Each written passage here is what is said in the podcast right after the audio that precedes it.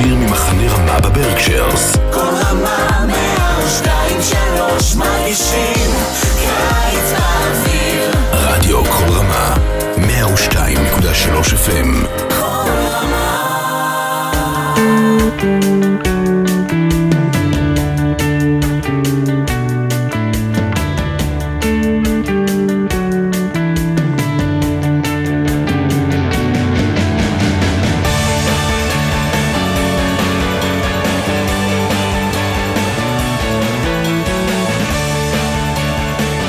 Shalom, everyone, and welcome to Parsha Talk. I'm Rabbi Elliot Malomet from Highland Park, New Jersey, the Highland Park Conservative Temple Congregation Anshe Emet.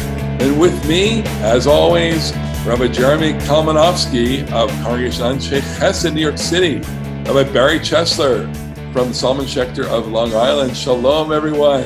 Shalom Lacha. We have a double Parsha this week. We got to get right into it. We are concluding the book of Bamidbar with Parshiot Matot Maseh.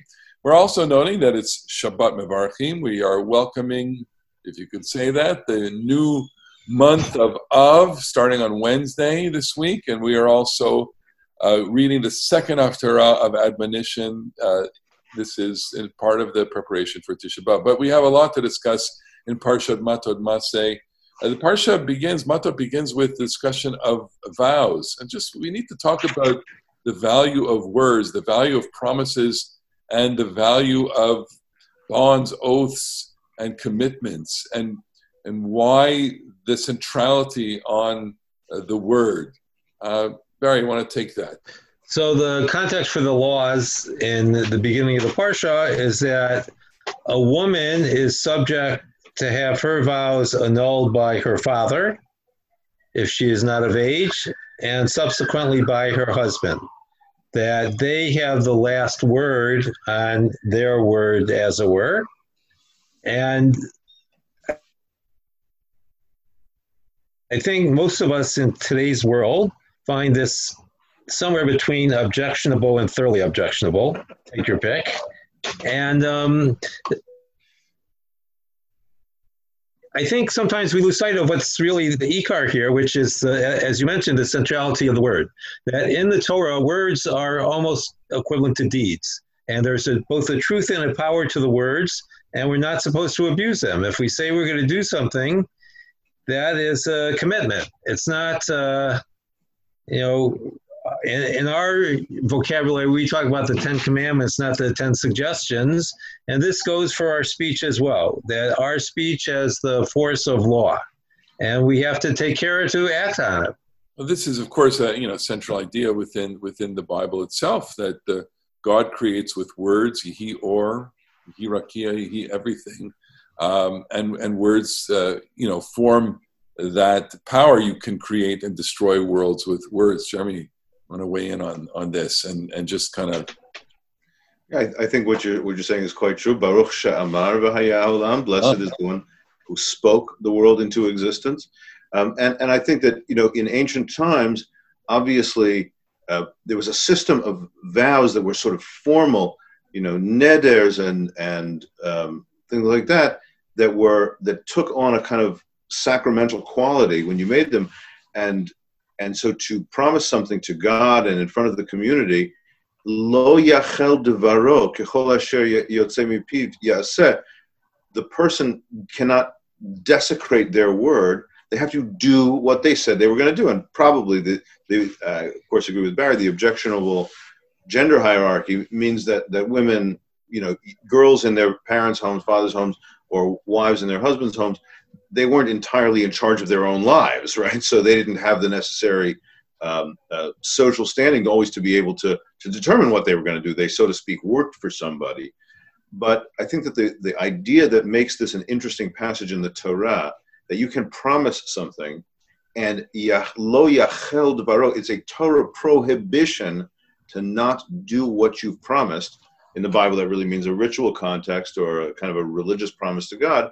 But I think that this is so true in our own lives that you desecrate your word, you desecrate your own integrity if you don't do what you said you're going to do. So let me ask you something. I'm struggling with this.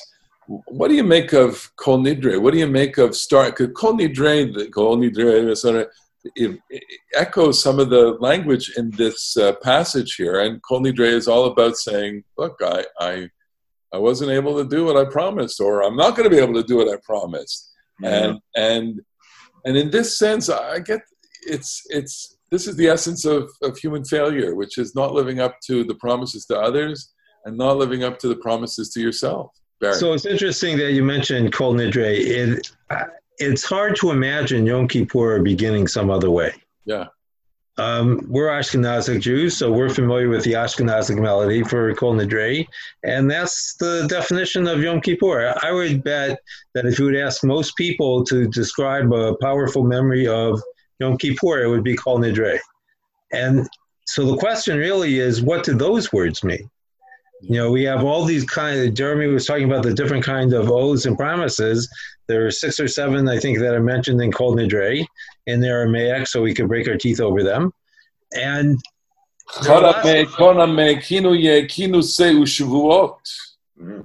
yeah, there you go. I guess you're getting ready. Um, With the Harameh. and I think that the flip side of failure is redemption. When we come into Yom Kippur, Yom Kippur is supposed to be a transformative day. We begin as a sinner, but we're supposed to end in a state of redemption. And you can't be redeemed if you have no concept of personal failure. Failure. I- Failure is the the gap between what you aspire for yourself and what you. It's it's very real, and I think that at some level, um, the self acceptance that comes from tshuva, the rec- the ability to stare in your you know stare in your own failure in the face, I think that there's something unique about um, the the neder and the shvuah, the, the various vow formulations that haven't been fulfilled because it's like you're lying in God's name. You know, when lo tisah Adonai lashav, the third commandment of don't take God's name in vain means not to swear and put the divine name to a statement of yours if it's not true. And um, I, I don't think this is the shot of Kol Nidre, but the way I feel about it is that um, to renounce your vows means to, to come in to try to, to shed the dishonesty and those kinds of lies that you have told in God's name. I swear to God, I'm going to do this. Um, you have to be able to put those lies aside to be able to, to have the Kol Nidre experience. And just to push that point a little bit further, one of the the great truths I think as you get older is to recognize that you're going to fail the coming year too, And you can't think that this one day of Yom Kippur that you've reached the end. You know, in this sense, it's a little bit of the our version of the myth of Sisyphus. We're going to fall down the hill again and push the rock back up. And I think we have to recognize, even on Yom Kippur, when we're in the midst or hopeful for this personal transformation, that it's a never ending process. We're going to get right back the next morning after Yom Kippur and start all over again. And we hope that we've moved the rock, to borrow the Sisyphusian image, a little bit, but it's we're not going to get rid of it. All right, so let's move on. We have we have so much uh, material in this parsha. Vengeance, nakom, nikmat, yan. Right? Israel versus Midian. This is like the final chapter of this. This is a difficult parsha, difficult part of the parsha. Uh, first, the idea of retribution, vengeance, uh, the um, and the scale to which Israel is instructed in exacting its uh, retribution on Midian. Um, some parts of the Torah are difficult for us. And how do we square the Torah, uh, these difficult parts, with um, the sensibilities that we have? I mean, we, we touched on that even with, with re- regard to the vows and, and issues pertaining to women. But uh, how does a modern person read these, these passages? with a great deal of pain, I think. Uh, They're hard to read. Um, whenever the destruction of an entire people is called for, it's hard to believe that that actually has divine sanction. Um, so, and this goes back to the beginning, to uh, chapter uh, 18, I guess, in, in Breshit, where Abraham is arguing on behalf of Sodom and Gomorrah. And there, I think we're led to believe that, in fact, Sodom and Gomorrah is worthy of total destruction. But even then, it's very hard to take because we know that Abraham has a small family there who are going to be rescued, which I think is what underscores the fact that everyone else is not worthy of rescue. Right. But it's hard to accept that in real life there are people like that. Yeah. And people in the collective sense. We know that there are evil people, and we know that there are bad people.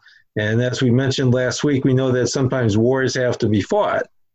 But that doesn't mean that we're going to call a whole group of people to the sword because they have to be destroyed from the face of the earth. Sure, sure. Yeah. Jeremy. We have we have um, a small, really fairly small set of uh, tools with which to read these really really uh, difficult passages, and and and there are consequences to how we do this. I mean, to say to say what I mean in a little bit slightly abstract way, I think you have to read the Torah, whatever else it is. It is an ancient text, and and it did emerge um, in an ancient world, and and the world is almost unimaginably different from from our own, and you can um, read these things, you know, uh, from a historical perspective, and say, well, you know, that was an ancient world, and that that was then, and this is now, but and that is certainly one of the things that you have to do. However, there's a real consequence to that because then the Torah just becomes an ancient book from an unimaginably different world. Well, and it's the thing. We're, we're, we're engaged in this conversation. We are, we're, we're, you know, th- we're just a microcosm of the conversation that happens every week. You know, we're always, you know, trying to, to grapple with these, these very, very difficult questions, including some of the questions that, that arise from, from this, uh, this moment with, uh, with Midian. I mean, I, you know, there's, there's a, a, moment here. Bilam, who who makes a, a, another cameo appearance, he the the Torah tells us that he is put to death by the by the sword, right? The, because he uses the tools of of Israel in order to curse them. We use the tools uh, of of the of this person's nation to to destroy him, uh, and and uh, and other kinds of very difficult uh, things. But you know, one moment there, which is Moses. Moses doesn't play the central role in this war of retribution uh, because Moses has a soft spot for Midian. Well, he's got, a so. his, he got a soft spot for his wife. Exactly. And, and I, I would say that the, you know, to me, one of the most daring midrashim, okay, it's unbelievably daring and it comes up all the time and it's it's so much part of the furniture in Judaism we don't even notice it but it's it's the Yud Gimel Midot you know Adonai Adonai Racham V'chanu Nerech Hapayim V'emet Notzer Chesed La'alafim Nosei Avon V'feshev V'chatav V'nakei period. And and you know God is gracious and kind and patient and and cleansing. Well the, the thing is is anybody who reads the Bible and knows a little biblical Hebrew knows that's a, a period in the middle of the sentence which stops the, between the phrase, you know, vinakelo yinake, which really means, but will absolutely not cleanse. Well, we read it in synagogue to mean affirmatively, yes, cleanse. And so that's a case where rabbinic tradition, Jewish tradition, took a harsh Bible passage and made it sweet and beautiful for the God that they could believe in. And so I would say that the, the thing that Elliot's referring to now about that little detail where Moshe, who doesn't take the lead in this war of vengeance, the Torah is kind of s- subtly telling us that Moshe didn't really want or couldn't be an instrument of vengeance. And that says something to me about what people should be. We should find the ways to get past our impulse to vengeance. So, just to add to that, the person that does replace Moshe is Pinchas. Yeah, back to Pinchas. And Rashi's comment is not Eleazar's father because Eleazar's father is the high priest and he cannot go to war. And then Rashi goes on to comment that Pinchas is part of Mo- Moses showing him honor by allowing him to finish what he had started when he killed the couple um, two weeks ago at the end of Parshat Balak when um, at, at Baal Peor, and now he's going to participate and lead the expedition to finish off Midian. Right, it's a complicated. Uh, and we're then we're left with this disturbing image because we know that Pinchas is going to replace Eleazar as the high priest. We talked. Well, is is that true exactly? Because we talked about. I think we we might have mentioned this one detail last week about talking about Pinchas that that in halacha, if you are a if you have killed a human being, you are not supposed to say Birkat Kohanim. Uh, and and of course that came. You can you can find sort of small ways in which that's relevant in modern life. Like let's say you were in a fatal car accident or something, but uh, with with with the Tzahal, with with the Kohanim in the IDF who who may have had to kill for for um, very good reasons, can they still be the instruments of Yasem Shalom? Can they still be the instruments of peace if they have been um, and uh, the instruments of death. And so that Eleazar couldn't do it because he can't, you know, as we say in Numbers 19, if you've touched a, a, a etzem you know, mate or kever or halal or, or, or kever, that you, if you touch a grave or a dead body or a sword or, or something like that, then you, then you are impure and Eleazar can't be impure.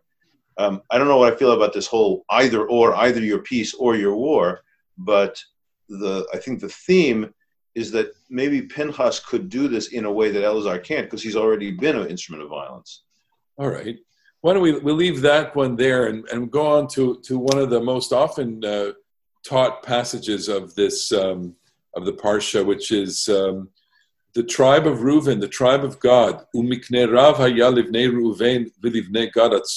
They have big flocks, large flocks of, of animals, and they see the pasture land that's on the uh, west, the east of the of the Jordan, and um, they want it.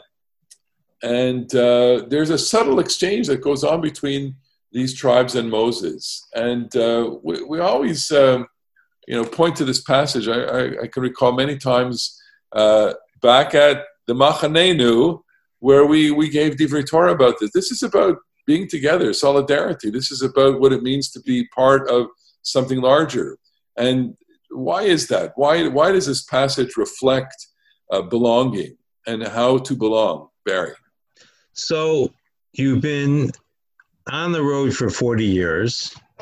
You're finally are within sight of the land you're about to inherit as God has promised you and your ancestors, Abraham, Yitzchak, and Yaakov, way back when.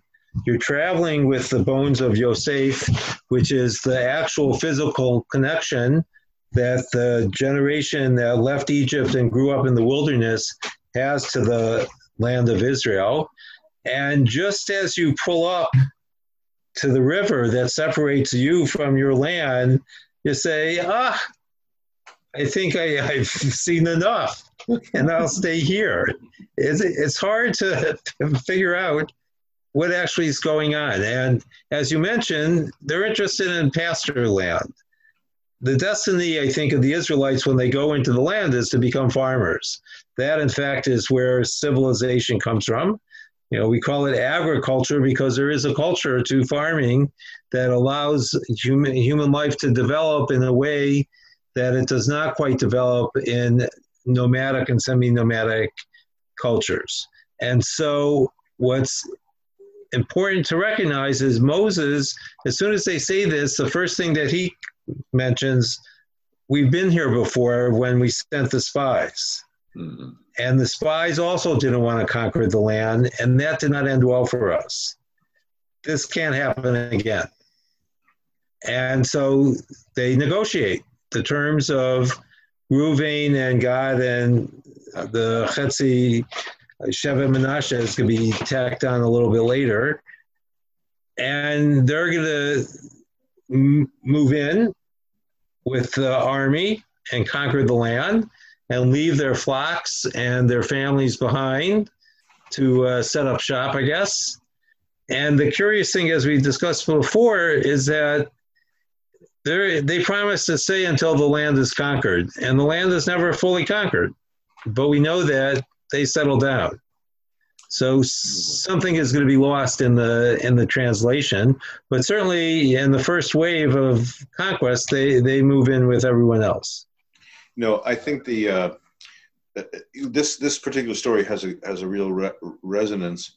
You know, in the United States here in 2019 and 2020, we're talking a great deal about economic inequality, and during COVID, we are also saying, you know, we're all in this together. We're all in this together, and the the question, the this story portrays Reuven and Gad and and uh, either half of the tribe of Menashe or the half tribe of Menashe. I'm not sure which one is the right, right. translation of that. Um, they're portrayed as like being really wealthy, and there's an aspect of what they're saying that says, you know, I got I got a good house myself. I want to keep my cattle here. You guys, Gesundheit. I hope you're living be well, but I'm not really willing to go through this big project for us. I'm happy for the small us of my my tribe and my family. And what ultimately happens in this story is that Moshe overcomes that, and they say, well, you know, that's just not going to work for the big us. You, you can have this land, but only insofar as you promise to to take uh, part, you know, participate in the big us project of of conquering Eretz Yisrael.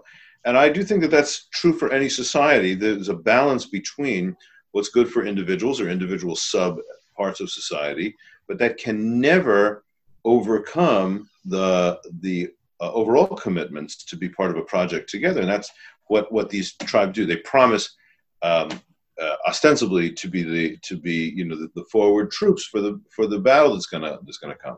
It's interesting, you know. We we use this expression. We'll, we'll get through this together and uh, that's a particularly uh, American expression. In Israel, they say "navor gamatzin." We'll get over this. We will all. We will get through this as well. Um, and it, it, reflects two different sensibilities. One, which is I think the anxiety in America that we're not together, and the other is a historical anxiety in Israel, which is you know we've we've gone through stuff, hard stuff before they're two. They come from two different places. But let's go on. We go to we go now into Parshat Masay. Um, I always have a fondness for the beginning of Parshat Masay because it's um, first of all in in the shul, which we we still miss. Uh, we read the we read this part slightly differently. We read it with the the, the melody of Az Yashir, Shirat Hayam, which also has echoes of Shir. There's something kind of romantic about it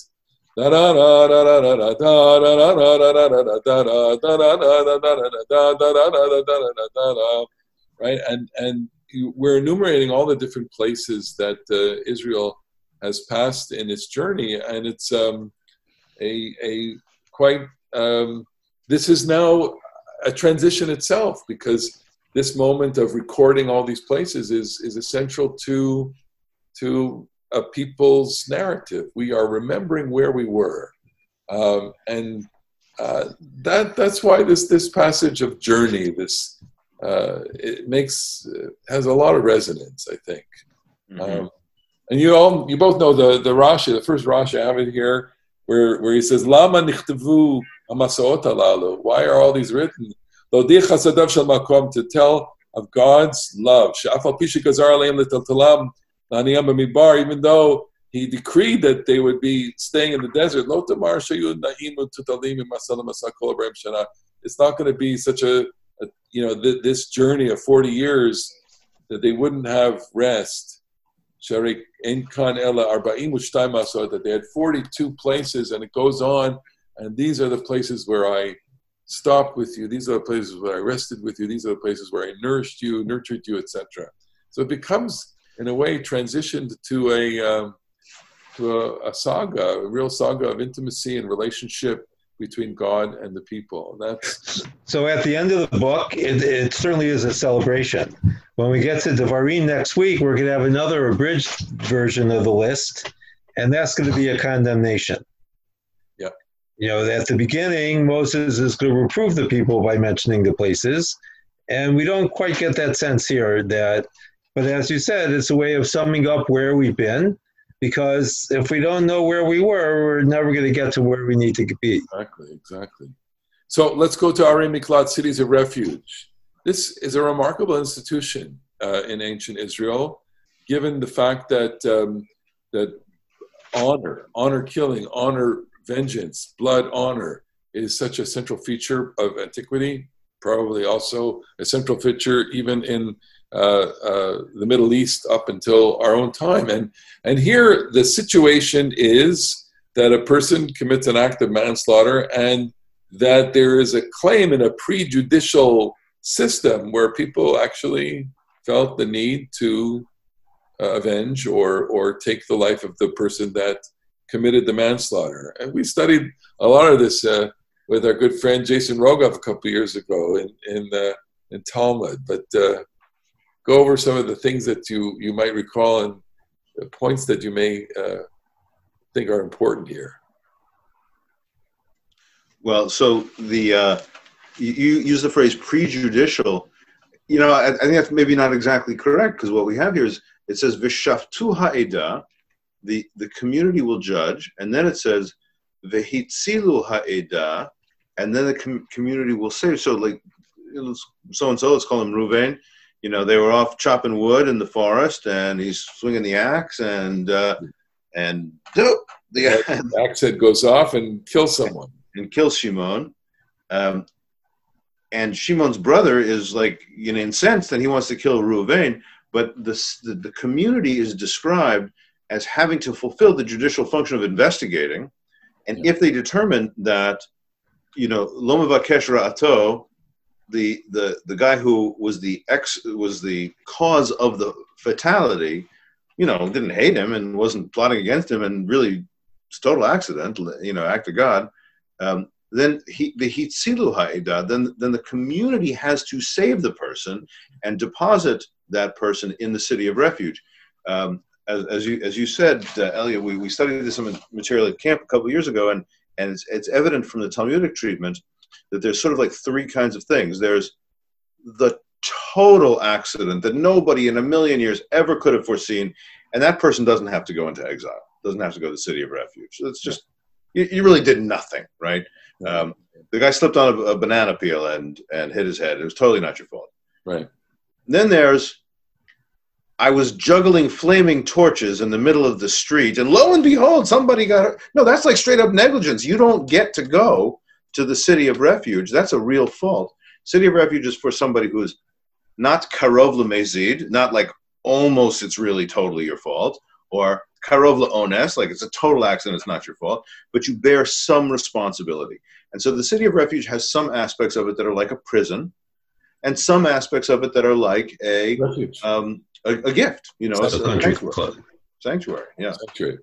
So the premise is that b- before this law, if someone killed a member of your family, you had the ability or even the obligation to kill that person. Now we're going to stop the person that is not, as Jeremy said, is not willfully guilty from being persecuted. Yeah. And that person will end up in the Yer Miklat. Okay. So the Yer is mentioned in um, it's mentioned in in uh, Exodus. To be mentioned again in Devarim, but I, I also find it very interesting that it is here in the penultimate chapter of the Book of Numbers, because of the reason that that Barry said. Uh, we've now been wandering with the, the 38 years of the wandering, the, the 42 locations. So it's really not constant wandering. It's a lot of a lot of rest in there with the wandering. But we're about to enter the land of Israel.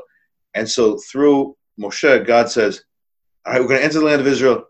You know there's going to be real conflict here. And there's going to be tragic accidents and there's going to be death.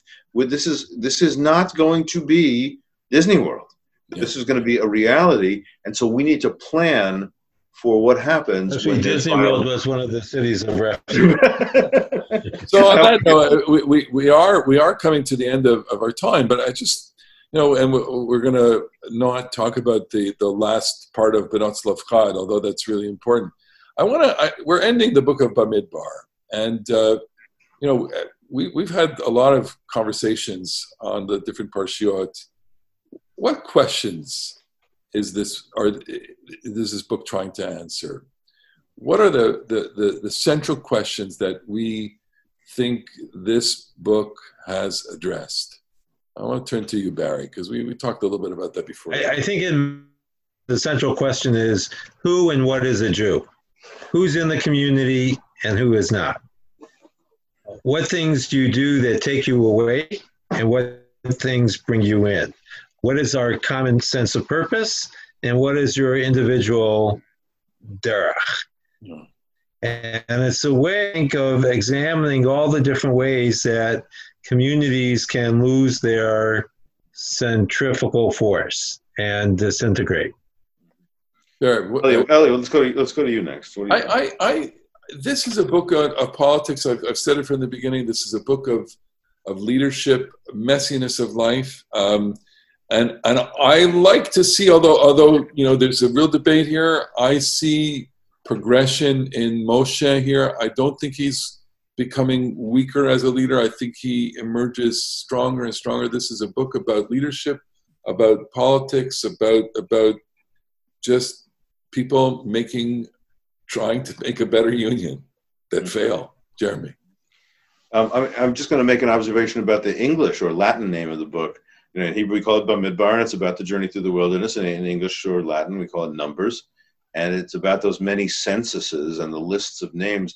And I think that um, you know points towards what what Barry was saying about the collective identities, the, the, the repeated need to number, which you know midrashically is about God's love for the people. I like I like to count all my all my precious precious Israelites, but um, I, I do think it is about holding the community together in a functioning way when it can be so hard. And some people, you know, some people rebel, and some people complain, and some people, you know, violate the norms. And how do you how do you keep holding the numbers all together? Fascinating. Wow. So we get to the end of this book, and it's Chazak, Chazak, V'nitchazek. We've had our own journey through this book. This is so. This is what's beautiful about Jewish life that um, the book itself mirrors the journey of the people. It mir- mirrors the journey of the Jewish community, the Jewish worship community through the year. We're turning another uh, chapter of the year as well. We say, be strong. We have lots of reasons to, to say that to, to each other. Chazak, chazak. V'nitchazek. Be strong, be strong, and we will be strengthening each other through Torah, through conversation, through community, through numbers, through leadership. And it's a great, great pleasure to have this opportunity to, to talk and to share Torah. The Love it. best Torah talk in Dutchess County. I want to say Shabbat Shalom to our growing, growing audience. Shabbat Shalom, and thank you for watching. Thank you. Shabbat. Shabbat Shalom.